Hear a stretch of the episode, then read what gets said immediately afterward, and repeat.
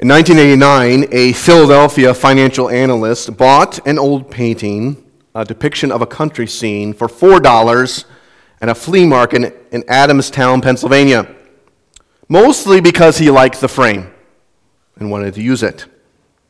And as the buyer was investigating a tear in the canvas, the frame fell apart in his hands when he attempted to detach it from the painting, leading him to discover a folded document, which appeared to be an old copy of the Declaration of Independence stored between the canvas and its wood backing.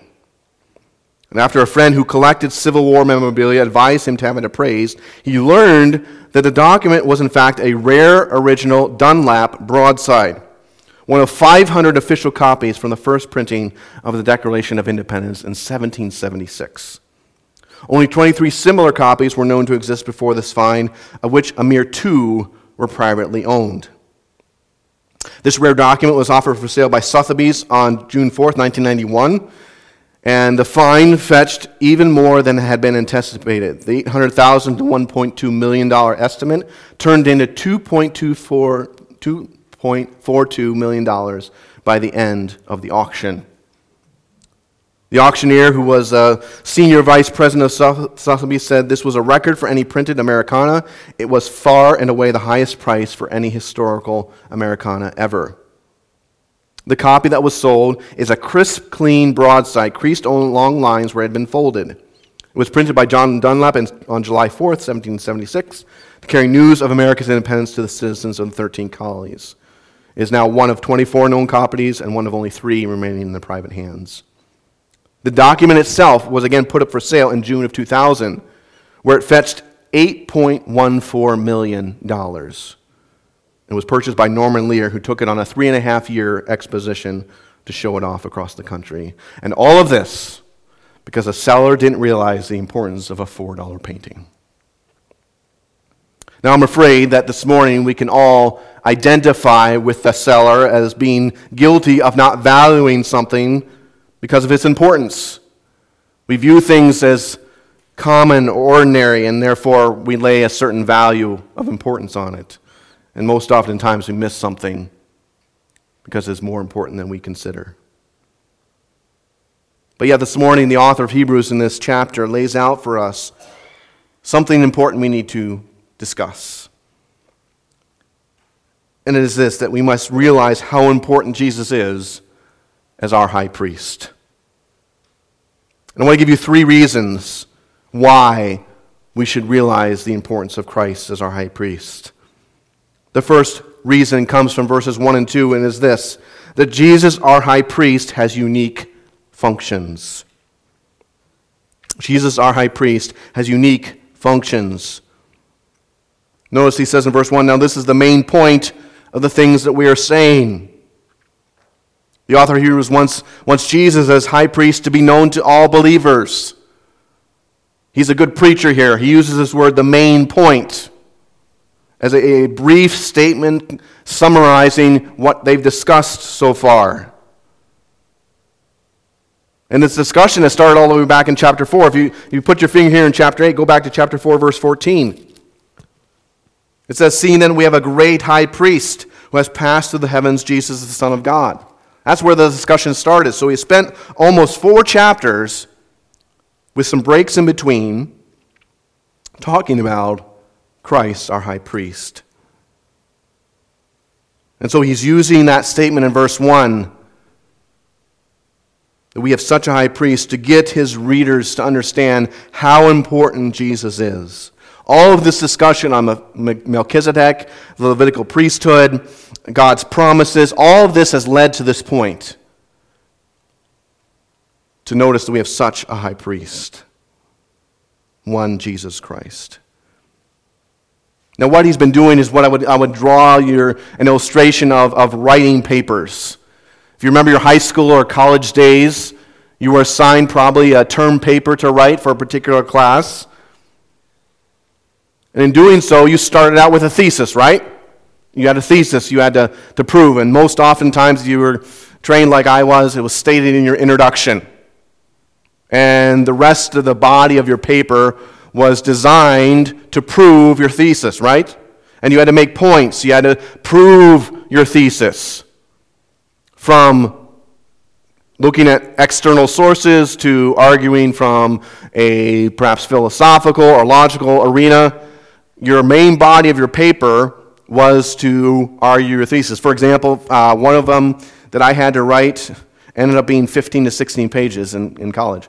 Um, was actually when I was in France, and the, the, the thesis or the topic you had to discuss was the love and the holiness of God. The question was, which conditions the other? So the, the idea is, which is the basis for the other? Is the holiness of God basis for his love? Are the two equal? Or is the love of God the basis for his holiness? My position was that God's holiness is the foundation for everything that he does. And so that was my thesis. And the rest of the, the paper, 15 to 16 pages, was spent talking about different passages, looking at different words, proving my point. Okay? And then drawing up conclusion at the end. So that's what the author is doing here. He, he's, he's writing this thesis that he's talked about for about four chapters, and now he comes to summarize it. Here is the main point. And the supports have been discussed and will be continued to be discussed because he talks about it even in chapters 9, 10, and we're going to talk about it pretty much till chapter 11. And what's the point? He points out that Jesus is our high priest now. He's our priest now. We have such a high priest. The verb there, we have, is present tense. And you know from your grammar that it's not future, it's not in the past, it's in the present. We have Christ as our high priest now. And for the readers of of the book of Hebrews, it was significant because there was a high priest at that time.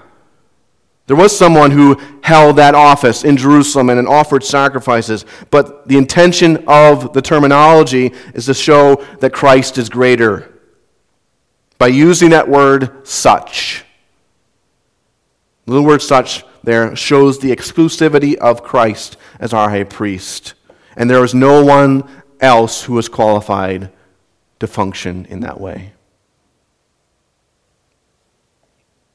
This is, this is not something that just happens casually or once in a while, but no, we have Christ as our high priest now. But notice also, he, and that phrase would have been sufficient enough, right? You know, we have such a high priest. And he could have gone on. But he does something that's very interesting, is he shows, thirdly, that Jesus is our king high priest. Notice what he says, who is seated at the right hand of the throne of the majesty in the heavens. He goes on to describe the high priesthood of Christ right now, and he's seated at the right hand of the throne of the majesty in the heavens. What does the word seated mean? It refers to the process of taking a seated position and staying there. You know, you're all, you are all seated in pews this morning, right? Chairs. Um, but you're going to get up. And some of you are saying, hopefully soon. Uh, so you can leave and go home. All right? But Christ, as high priest, king high priest, is seated and he continues to say, seated. He does not move. Somebody say, well, Pastor, what's the significance of that? The significance of that is found in the next few words at the right hand of the throne of the majesty. That points to a position of authority. And the author of Hebrews will use this concept four times throughout the book to show that Christ is, has kingly authority. Um, other passages you can look at that. We, we saw this in chapter 1, verse 3 of Hebrews, where he, the author says, Who being the brightness of his glory and the express image of his person, upholding all things by the word of his power, when he had by himself purged our sins, sat down at the right hand of the th- majesty of the throne, of the majesty on high. Other passages you can look at this concept Acts chapter 7, verse 56. Stephen says, I see the Son of Man standing at the right hand. Standing, sitting, the, the idea is he's, he's solidified his position. Romans 8, 34. Colossians 3:1 and then 1 Peter 3:22 also speak of Christ seated at the right hand of God. So not only is he our high priest, and, and again, for us as, as 21st century Americans, this is hard to grasp because we don't have that worship system. But for the readers of Hebrews, it was very much present in their minds that he is our high priest, but also he's king. He's in control, he has authority. And this builds off of his argument with Melchizedek, because who was Melchizedek? In Genesis 14, he is the king and high priest, both at the same time. So, in essence, what he's doing here is he's going back to that argument, looking back to Melchizedek, and showing even further that Christ is better than him. He is a king high priest. Notice, fourthly, that Jesus is the minister of a better worship service. A minister, verse 2, of the sanctuary of the true tabernacle, which the Lord erected and not man. What, what, what is he doing here? He's showing that Christ is a better worship leader. The word minister here has the idea of one who gains in worship service. You know, the examples we could think of in the Old Testament were Levites and priests. You know, they were kind of the ones who directed worship.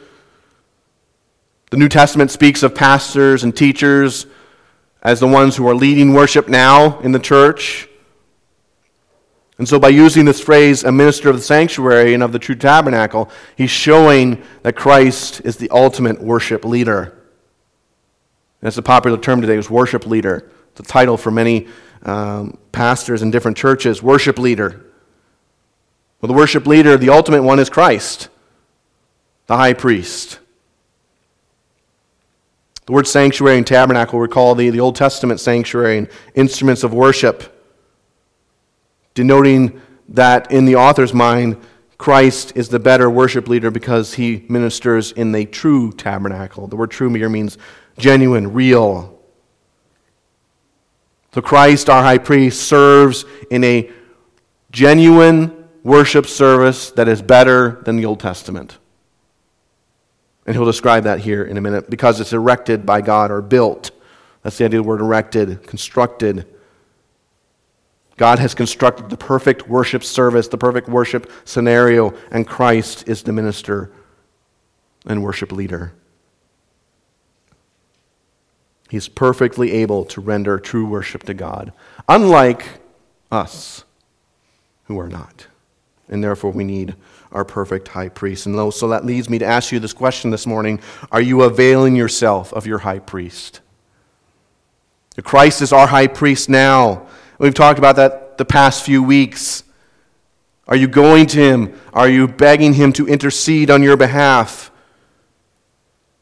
Being that he is holy, verse 29 of chapter 26 of chapter 7, harmless, undefiled, separate from sinners, has become higher than the heavens who's made the sacrifice once for all, are you making yourself willing to go to him and plead your case before him so that he in turn can plead your case before the Father based upon his work?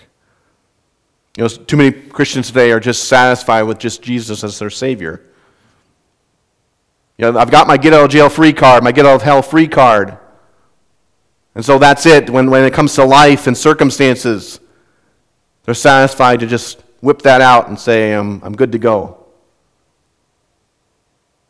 But when I look at these verses and the verses that we've discussed, I, I see a greater need on you and I to go to him as our high priest.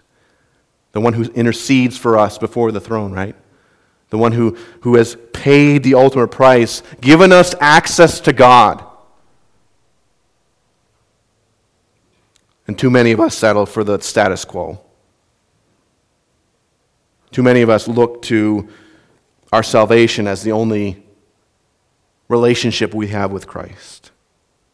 I hope you're not there.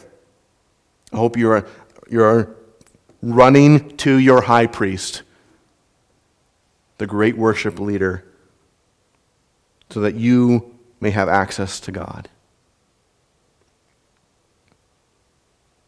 Second reason I would give you that the author lays out for us this morning of, of why we must view Jesus as important in his work as our high priest is that Jesus has a unique realm of ministry.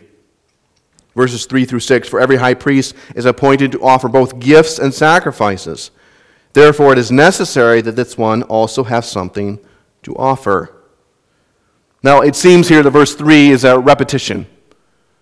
The author is repeating some of what he's already discussed, just pointing out that Christ is the high priest because He's offered something. The high priest offered something, they had a job to fulfill, and Christ does the same.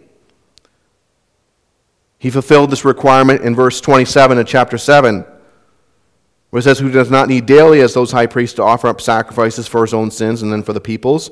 For this he did once for all when he offered up himself. He's fulfilled that requirement.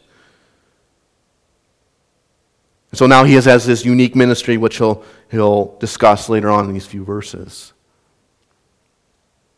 But his ministry exists in heaven. And so he argues from the lesser to the greater here. Verse 4 For if he were on earth, he would not be a priest, since there are priests who offer the gifts according to the law. If Christ's ministry was centered on earth, he wouldn't need to be around because there were still high priests at that time who were offering gifts and sacrifices daily. I'm sure the readers of, of Hebrews were thinking about this as they were reading knowing that perhaps the previous day they had gone by the temple and see all this occurring. And so his ministry is greater because it's not on this earth, it's in, it's in heaven. And those who minister here on this earth, the high priests and priests who ministered in the sacrificial system in the temple, were doing so in a place that was just a copy of the greater ministry in heaven. That's the, the, word, the word copy here in verse 5, who serve the copy and shadow of the heavenly things, refers to something that appears at a later time. And the word shadow refers to a mere representation of something that is real. What is the copy and the shadow? It is, is the, it is the divinely instruction uh, sanctioned tabernacle End of verse 5 there, as Moses was divinely instructed when he was about to make the tabernacle, for he said, See that you make all things according to the pattern shown you on the mountain. So again, the author goes back to the Old Testament. He uses Exodus 25, verse 40, to show that the current, the current worship system that was put in by the Mosaic Law was sanctioned by God. God said, You've got a copy of it. Here's, you know, I've shown you on the mountain. Ten Commandments scenario. But yet, that was just a shadow or a copy of something that was greater. So here's, here's the lesser copy was the tabernacle and the temple. The greater is the heavenly tabernacle and true sanctuary. So his ministry is not of this earth, it is in heaven. Christ doesn't need to be on this earth to minister as our high priest. He has the perfect worship sanctuary in heaven. And his ministry centers on the new covenant. Verse 6 But now he has obtained a more excellent ministry, inasmuch as he is also mediator of a better covenant, which was established on better promises. So, using those two words, but now, the author now turns our uh, reader, the reader's attention, our attention, to now focusing okay, what is the current ministry of Christ? What is he doing now as our high priest? His ministry is based upon what he has gained. That's the word obtained, it means to experience something, to, to obtain or gain or find experience in. And the grammar of the word emphasizes the work of Christ on the cross and as our high priest. He has obtained what? A more excellent ministry. What does that word more excellent mean? It means pertain to being different with focus on value, or in other words, we can say outstanding or excellent. So, what he's doing here is he's contrasting the ministry of the Old Testament priests to the current one of Jesus. And by doing so, he's showing that the Old Testament priests had a valuable ministry. They had an important work, didn't they? They were interceding for the Jewish nation before God. They were doing all the sacrifices and offerings and gifts for a purpose, and it was valuable. But what Christ has gotten through his work as high priest is a greater ministry, a greater work. Let me illustrate it this way gold and silver are both valuable, right? But which is more valuable? Gold. Right? Gold is more valuable. Currently, I looked at the prices the other day. I think per ounce gold is at like $1,700, $1,800. Silver is at like 2300 or not 2300 $23. So there's, there's, there's a value system, right? Silver has value. It does. And well, one time our currency in our nation was backed by silver. but it was replaced because gold is more valuable. Gold has more content to it. Gold is more uh, precious, as it were. And even though silver has value and, and it can still be used today, many, many people collect it and hold on to it and use it as currency. Gold has more value because of its backing to our currency and its use in other areas. So gold, silver is valuable, but gold is more valuable. So that's what the author is doing. He's saying Old Testament priests, worship system, good, valuable. Christ, more valuable, better. In that his you become a mediator. What's that word mediator mean? Means one who mediates between two parties or comes meets with two parties to remove a disagreement or reach a common goal. Illustration I might use is as we're coming up on uh, World Series just finished this past week. The Braves won, uh, which I'm excited for them. Didn't like them in the 90s, uh, but I'm, they are to be congratulated. They won the World Series. Now we're getting into the off season for baseball. And one of the things that hop- happens during off season is arbitration. That's when those players who are on minor, con- I shouldn't say minor contracts, but lesser contracts come up and meet with their teams to negotiate for a better deal. And oftentimes, when they can, when they meet, reach an impasse, they call in an arbitrator, a third person, to mediate the situation. And sometimes that third person rules in favor of the player. It says to the team that owns the player's rights, you have to give them a better deal. Or sometimes he comes back to the player and says, you know what, you got to stick with your original deal and settle with what they're, get, they're offering you. They're, they're, you can't go for any more. And what the mediator says, the arbitrator says, is law, basically. It's what the player and the team has to go by.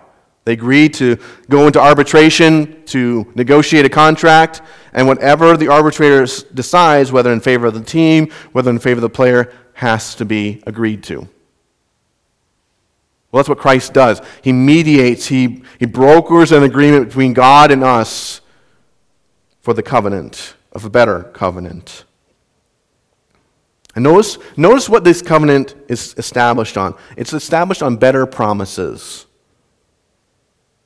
The word establish here means to, to enact or to act on, on the basis of legal sanction, being founded by law. And what he's doing here is he's showing that the new covenant, the better covenant, which we'll discuss here next, is better because of what it's based on. It's not based on the law, it's based on the promises to Abraham. Now, now did God make promises to the nation through Moses? Yes. Said, if you, you obey me, you I will bless you. If you, you disobey me, I will curse you. I will uh, bring judgment upon you. Were there any of those promises made to Abraham? No. God made promises to Abraham that concerned his future heritage. Say, I will bless you, and I will, I will, the nations shall bless you, and your seed shall be innumerable as the sand of the sea. And all these positive things come out to Abraham, and Abraham believed God, and God counted to him for righteousness. So the promises, the covenantal promises to Abraham, are what this newer covenant, this better covenant, are established on. Not the, the conditional covenant of the Mosaic law, but the unconditional covenant of the Abrahamic agreement. That is who Christ, that is what Christ brokers or Christ makes sure that it is fulfilled.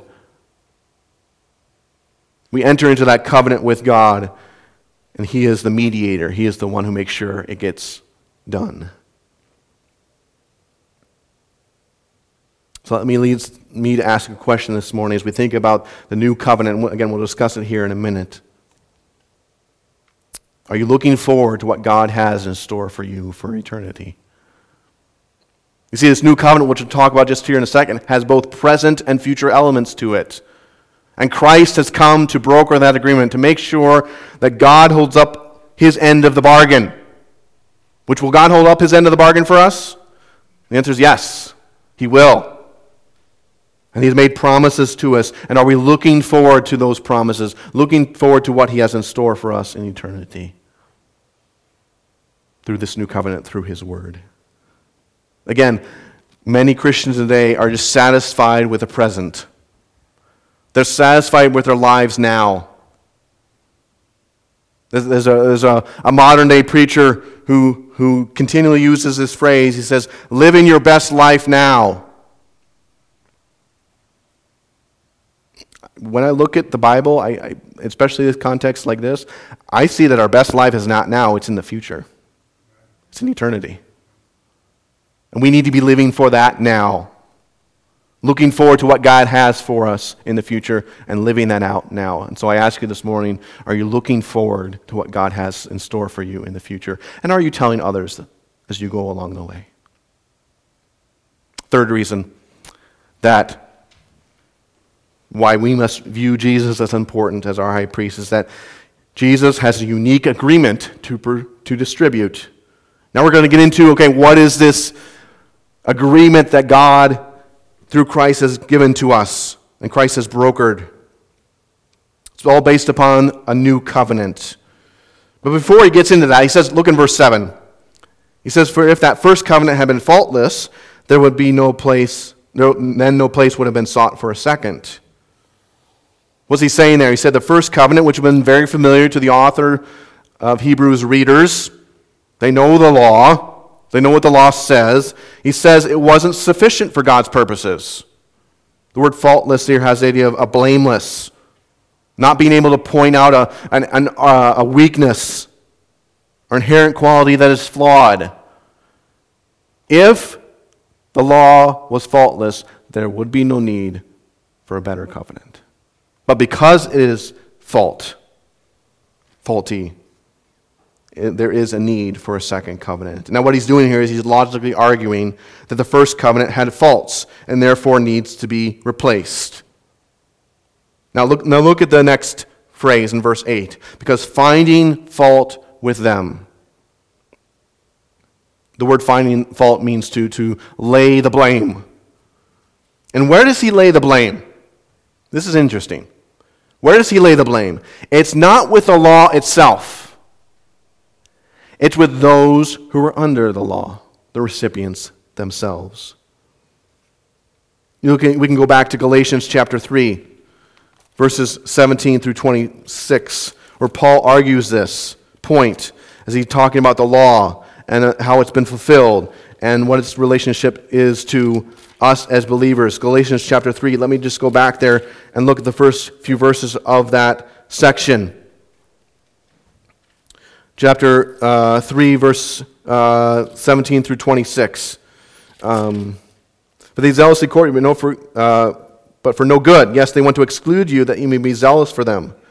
But it's good to be zealous in a good thing always, not only when I'm present with you. So he talks about just this, this idea of oh, I read the wrong passage. I'm sorry. Uh, verse 17. And this I say that the law, which was 430 years later, cannot annul the covenant that was confirmed before by God in Christ, that should make the promise of no effect. For if the inheritance, inheritance is of the law is no longer of promise, but God gave it to Abraham by promise. So what does Paul say? He says the covenant, if the promise was in the covenant in the first covenant, then there would be no need for for us to look for a different promise. But God gave Abraham a promise, and therefore that is superior. Verse 21 Is this law then against the promises of God? Certainly not. For if there had been a law given which could not have given life, truly righteousness would have been by the law. But it wasn't. But the scripture has confined all under sin, that by the promise, but the promise by faith in Jesus Christ might be given to those who believe. But before faith came, we were kept under guard by the law, kept for the faith which would afterward be revealed. Therefore, the law was our tutor to bring us to Christ, that we might be justified not by the law, but by faith. So the law was not faulty, it had a purpose. Those who were faulty were those who were under the law, who consistently failed and disobeyed and had to be made right again and again and again and again. The law was insufficient. But yet, this new covenant, notice what it does. This new covenant provides forgiveness and an intimate relationship with God. Because finding fault with them, he says, in the following verses, all the way down to verse 12, is a quote from Jeremiah 31, verses 31 through 34. Behold, the days are coming, says the Lord, I will make a new covenant with the house of Israel, with the house of Judah, not according to the covenant that I made with their fathers in the day when I took them by the hand to lead them out of the land of Egypt. Because they did not continue in my covenant, and I disregarded them, says the Lord. If you go back to Jeremiah 31, the context there of that passage is God's promises to bring the nation back from exile to restore them. The repeated uses of the phrase, the days are coming, in that day, I will, in that passage, point to the futuristic fulfillment of God's word. God promised to bring the nation back from exile, restore them to the land, give them hope for the future for their children, give them a purpose, and forgive their sins. And including this reference here, the author, what the author is doing is, is showing the components of the new covenant, which are exceptional. In verses 8 and 9, he notices that it is a new covenant and is not like the old one. Notice what God says Behold, the days are coming that will make a new covenant with the house of Israel and with the house of Judah, not according to the covenant which I made. So it's something totally different. It's not like the law that God made with Israel as they came out of the, of the land of Egypt. Notice also that it, the knowledge of God will no longer be external, but internal. That will create a relationship, an internal relationship that creates a new people. Verse 10 For this is the covenant I will make with the house of Israel after those days, says the Lord. I will put my laws in their mind and write them on their hearts, and I will be their God, and they shall be my people. None of them shall teach his neighbor, and none his brother, saying, Know the Lord, for they all shall know me, from the least of them to the greatest of them. So, what's he saying? God's saying in Jeremiah 31, and the author's saying here by this quote in, here in Hebrews chapter 8, that God will no longer be known by rules and laws. His knowledge will be internal and will be available to all. Do you know how the Jews today know who God is? They know him by the law. They know him by, by the commandments. That's how they know God. You go to Israel today, you walk around and you see the phylacteries, you see all the garments, you see all the, the Jews doing all these pious deeds. Why do they do that? Because their knowledge of God comes according to the law.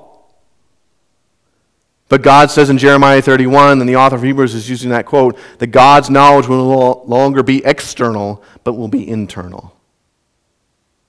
A personal knowledge. I will write my law on their minds, and I will write it on their hearts.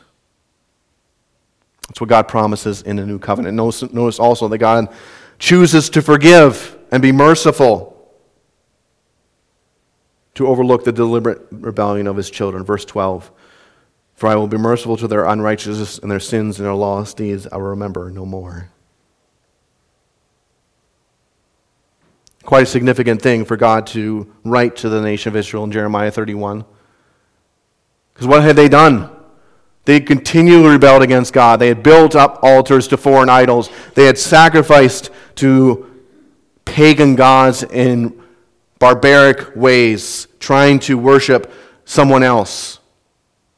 And God's name had been dragged through the mud and, and been violated time and time again. Yet God says, I will be merciful to their unrighteousness and their sins and their lost deeds I will remember no more. If that isn't the definition of forgiveness, I don't know what is.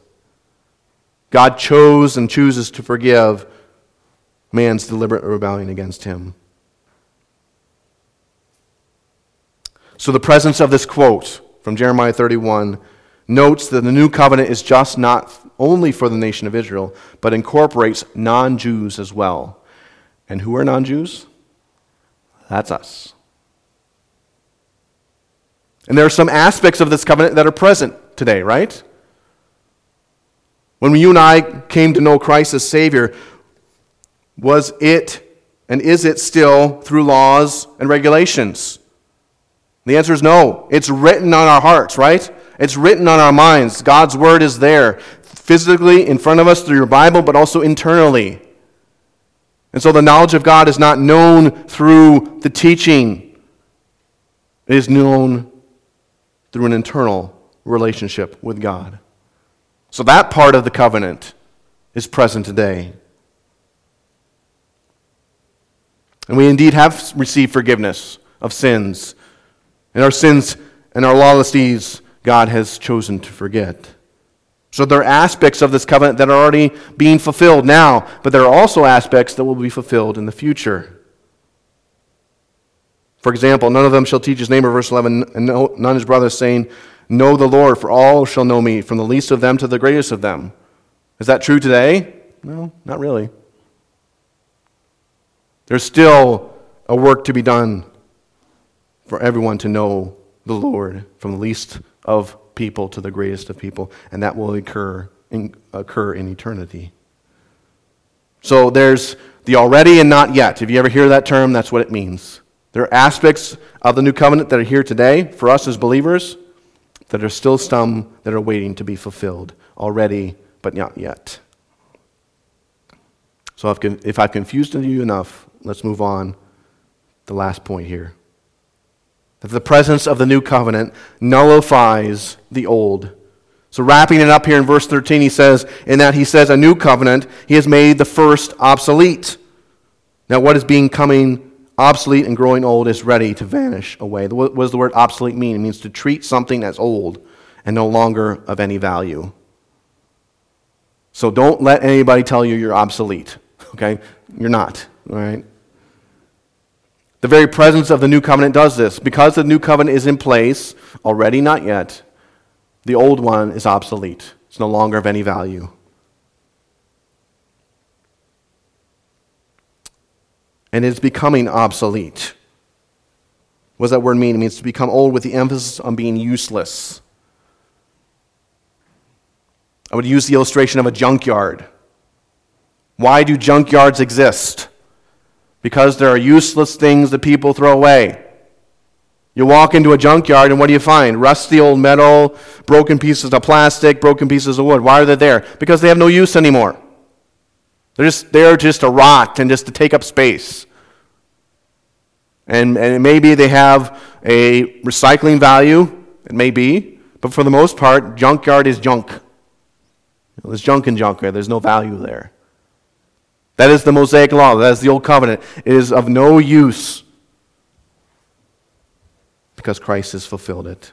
And is, and it is growing old. It, that, the word growing old is, is the process of aging. It's growing old and it's vanishing away. It's ready to be destroyed. And for the readers of the, of the author of Hebrews here in this book, that was something that was ever present on their mind as they saw events unfolding. As eventually, 70 AD, the nation would be destroyed and, and removed and exiled. The temple would be destroyed. So the new covenant declares that the old one is of no use and is ready to be done away with. So let me ask you this morning, if you've maybe confused you a little bit with the new covenant, let me ask you this morning, are you grateful to God for working through your high priest for your benefit. The new covenant is for you as a believer in Jesus Christ. There are aspects of it that are for us, there are also aspects in it that are for the nation of Israel in the future. But are you grateful that God chose to work through Christ for your benefit?